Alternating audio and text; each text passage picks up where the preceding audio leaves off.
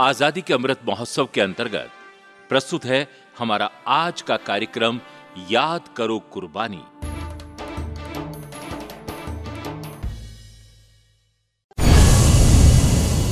याद करो कुर्बानी। याद करो कुर्बानी।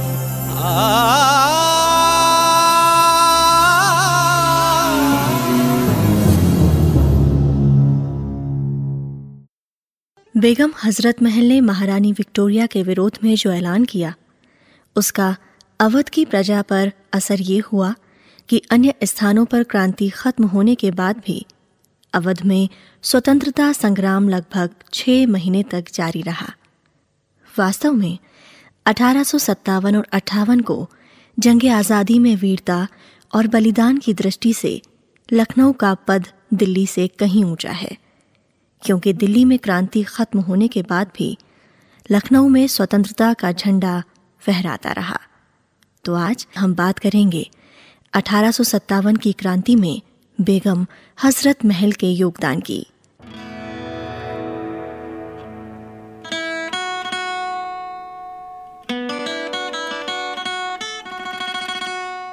दुर्भाग्यवश, सन अठारह की प्रथम सशस्त्र क्रांति अक्टूबर अठारह तक पूरी तरह दबाई गई थी।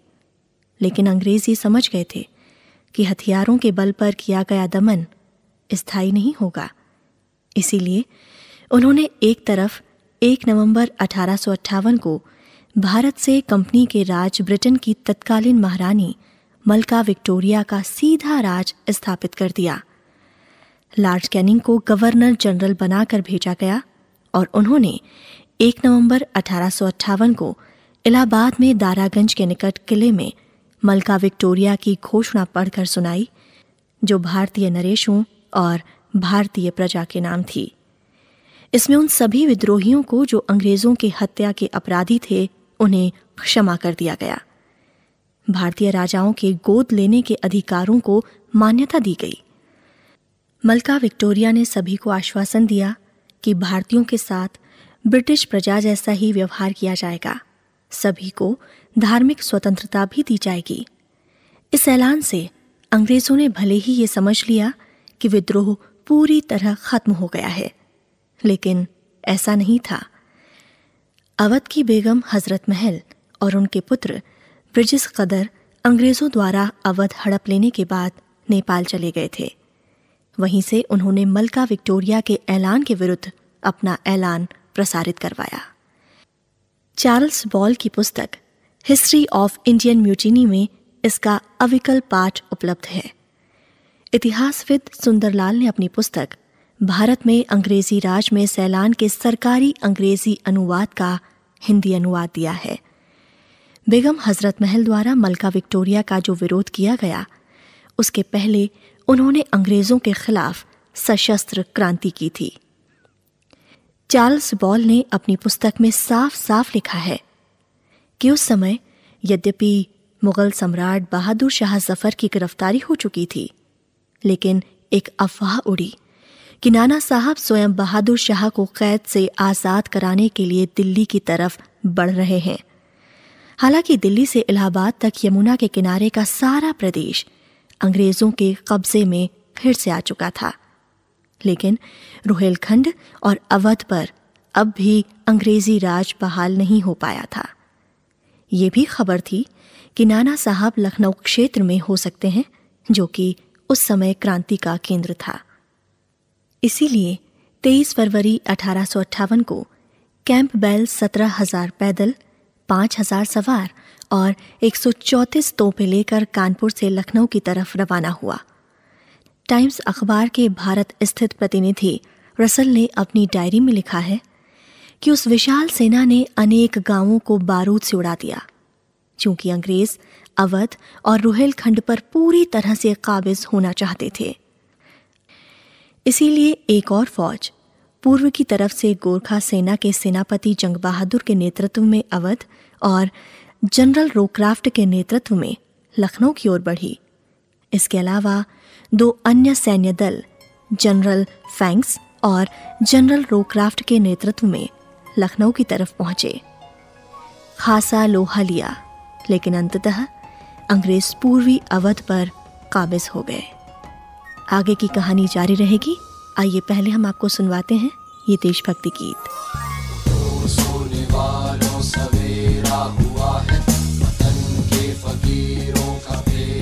हुआ है।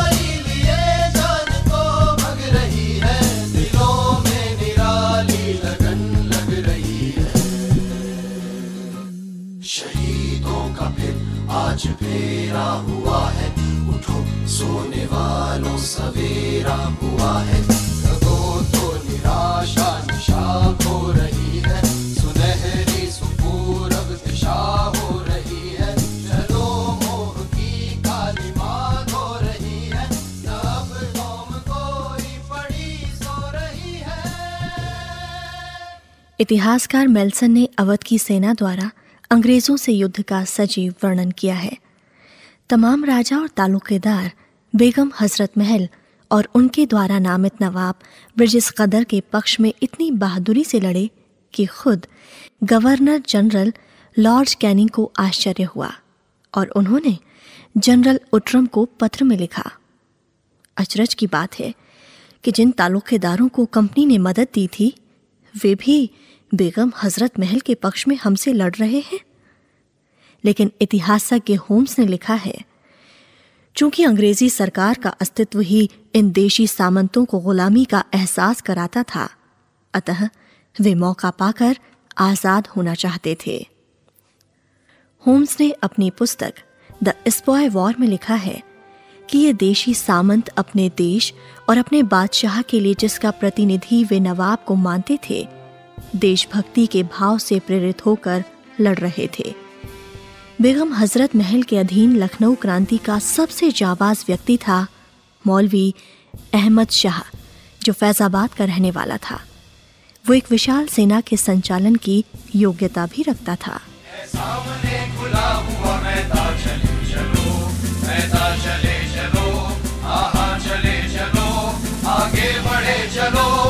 सामने खुला हुआ मैदान चले चलो आहा चले चलो आगे बढ़े चलो।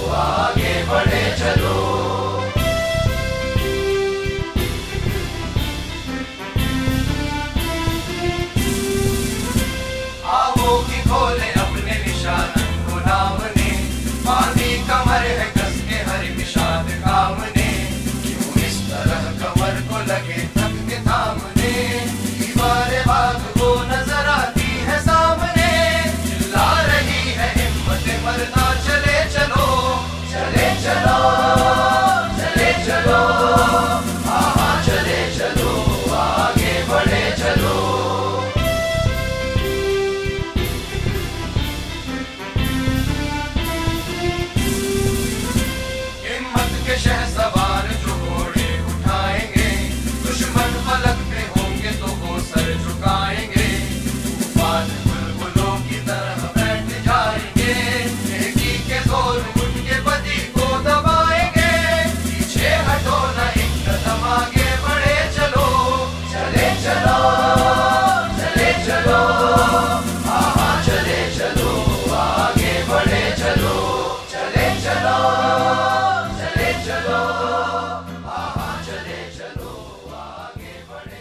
इतिहासकार विल्सन ने एक दुर्लभ सूचना दी।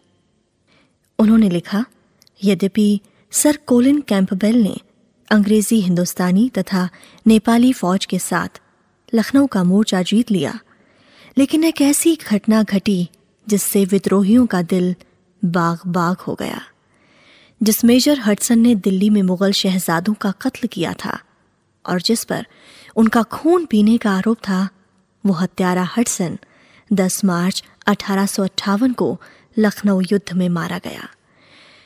14 मार्च अठारह को ब्रिटिश फौज लखनऊ के महल में दाखिल हुई। लेकिन उसके पहले ही बेगम हज़रत महल, नवाब ब्रिजिस कदर तथा सेनापति मौलवी अहमद शाह शहर से निकल गए थे। लेफ्टिनेंट मेजेंदी ने अपनी किताब अप अमंग द पेंदीज में लिखा है कि अंग्रेज़ों ने विद्रोहियों के साथ बहुत ही क्रूरता का व्यवहार किया। जबकि बेगम हज़रत महल ने गोरे कैदियों से निहायत सभ्यता का व्यवहार किया था। बेगम ने तो अंग्रेज़ मेमों को खुद अपने जनाना खाने में रखा था। रसल ने अपनी पुस्तक नरेटिव ऑफ़ इंडियन म्यूटिनी में बेगमों पर अंग्रेज़ों के अत्याचार और लूट का कच्चा चिट्ठा खोलकर रख दिया। जन्म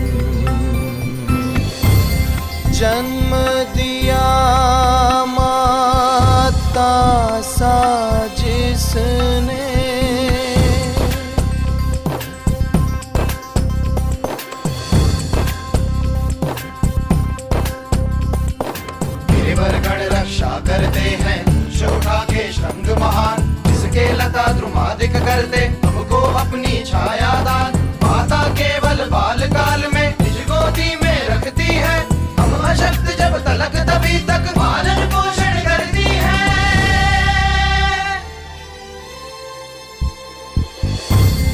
मातृभूमि करती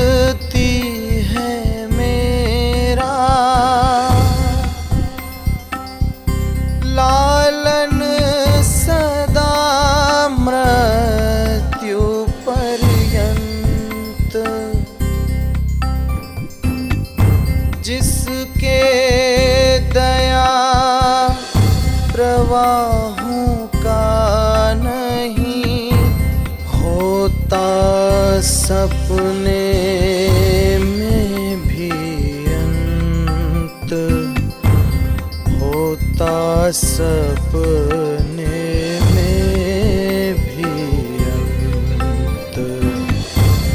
जन्म दिया माता सा जिसने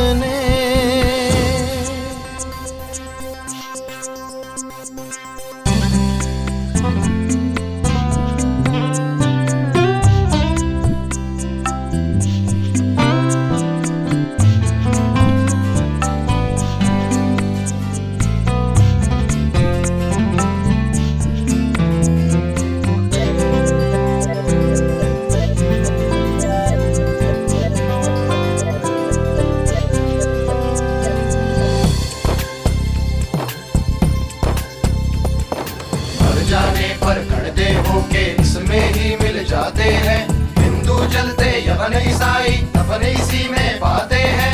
ऐसी मातृभूमि है मेरी, स्वर्ग लोक से भी प्यारी। जिसके पद कमलों पर मेरा तन मन धन सब बलिहारी।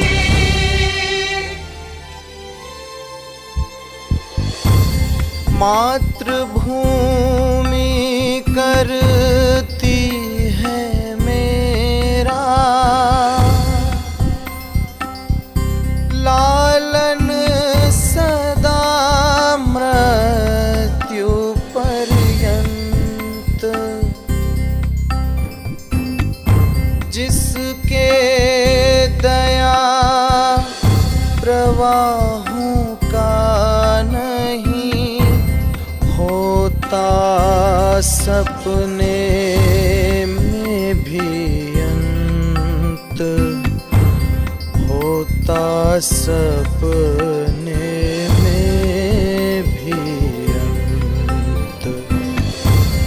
जन्म दिया माता सा जिसने।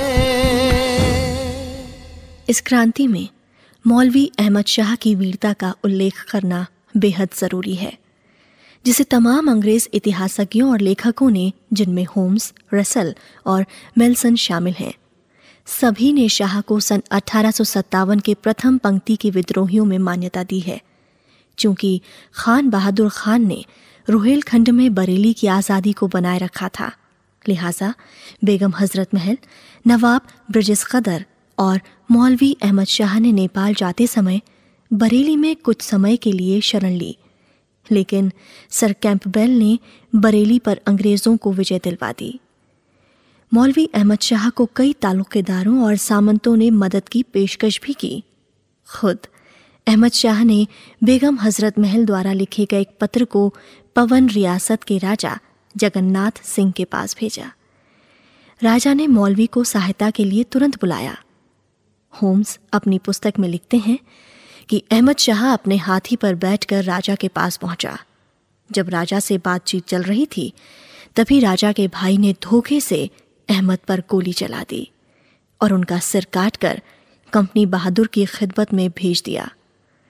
इस तरह 5 जून अठारह सौ अट्ठावन को इस जाबाज देशभक्त का अंत हो गया। अंग्रेज़ों ने उसका सिर शाहजहापुर की कोतवाली के सामने लटका दिया। ब्रिटिश इतिहासकार विलियम इंस ने अपने संस्मरणों में साफ़ लिखा है कि कम से कम अवधवासियों के संग्राम को तो हमें स्वतंत्रता का संग्राम कहना ही होगा, क्योंकि इस इलाके के आम लोगों ने भी अंग्रेज़ों के खिलाफ बेगम हज़रत महल की मदद में बलिदान दिया। बेगम की लोकप्रियता का कारण जहाँ उनकी न्यायप्रियता में था, वहीं उनके उद्देश्य की सच्चाई में भी था। क्योंकि उन्होंने भी मलका विक्टोरिया की उद्घोषणा को चुनौती देकर देशवासियों के नाम जो संदेश दिया, उसमें तो ब्रिटेन में स्थित ब्रिटिश साम्राज्य का भी सशस्त्र विरोध था।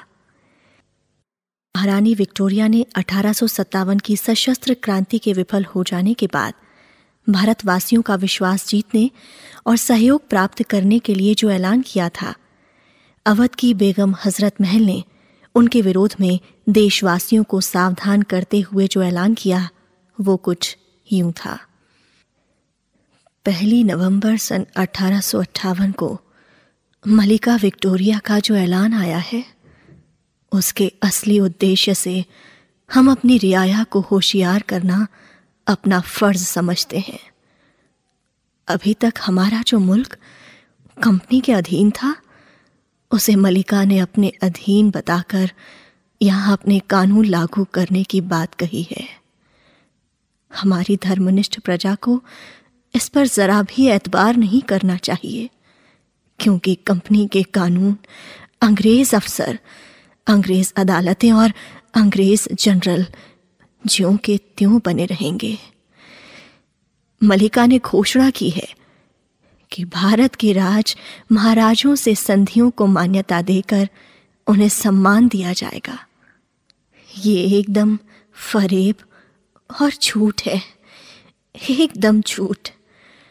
मिसाल के तौर पर, भरतपुर के राजा को पहले आपने बेटा बताया और फिर उसका इलाका ले लिया। लाहौर के राजा को लंदन ले गए, जो फिर कभी भारत नहीं लौटा। नवाब शमसुद्दीन खां को एक तरफ़ फांसी दी और दूसरी तरफ़ उन्हें सलाम किया। पेशवा को आजीवन बिठुर में कैद कर लिया। बनारस के राजा को आगरे में कैद कर लिया। बिहार, उड़ीसा और बंगाल के राजा नवाबों का नामो निशान मिटा दिया। ये अंग्रेज़ निहायत ही झूठे और फरेबी हैं। इनकी चाल को समझिए। ऐलान कहता है कि मलिका को अपना इलाका बढ़ाने की कोई इच्छा नहीं। तो फिर सारे हिंदुस्तान पर कब्जा क्यों किए जा रहे हैं? इन्होंने अरबों की दौलत तो सिर्फ़ अवध से ही लूटी है।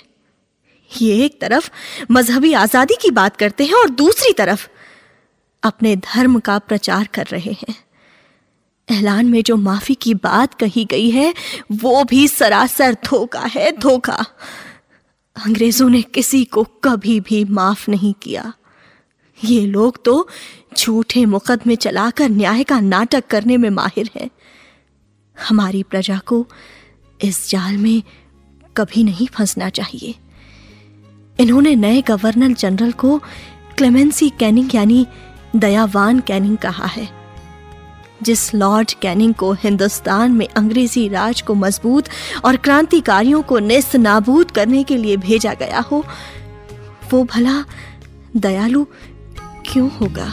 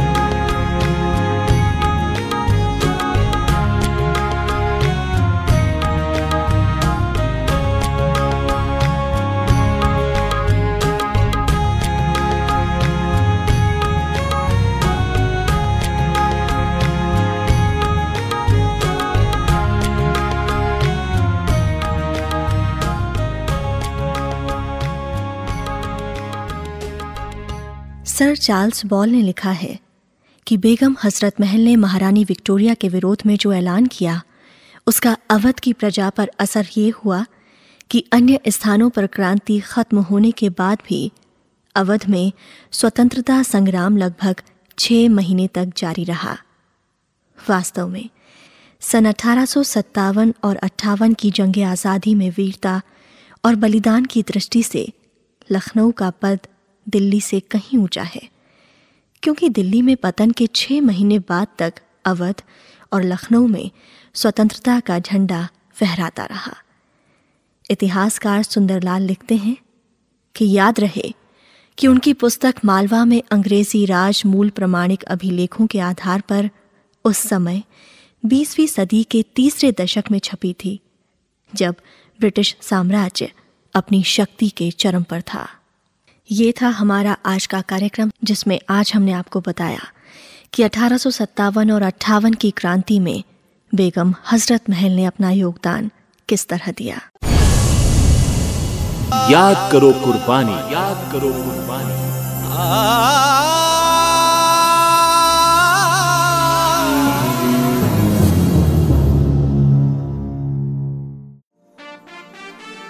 अभी आप सुन रहे थे आज़ादी के अमृत महोत्सव के अंतर्गत हमारा आज का कार्यक्रम याद करो कुर्बानी।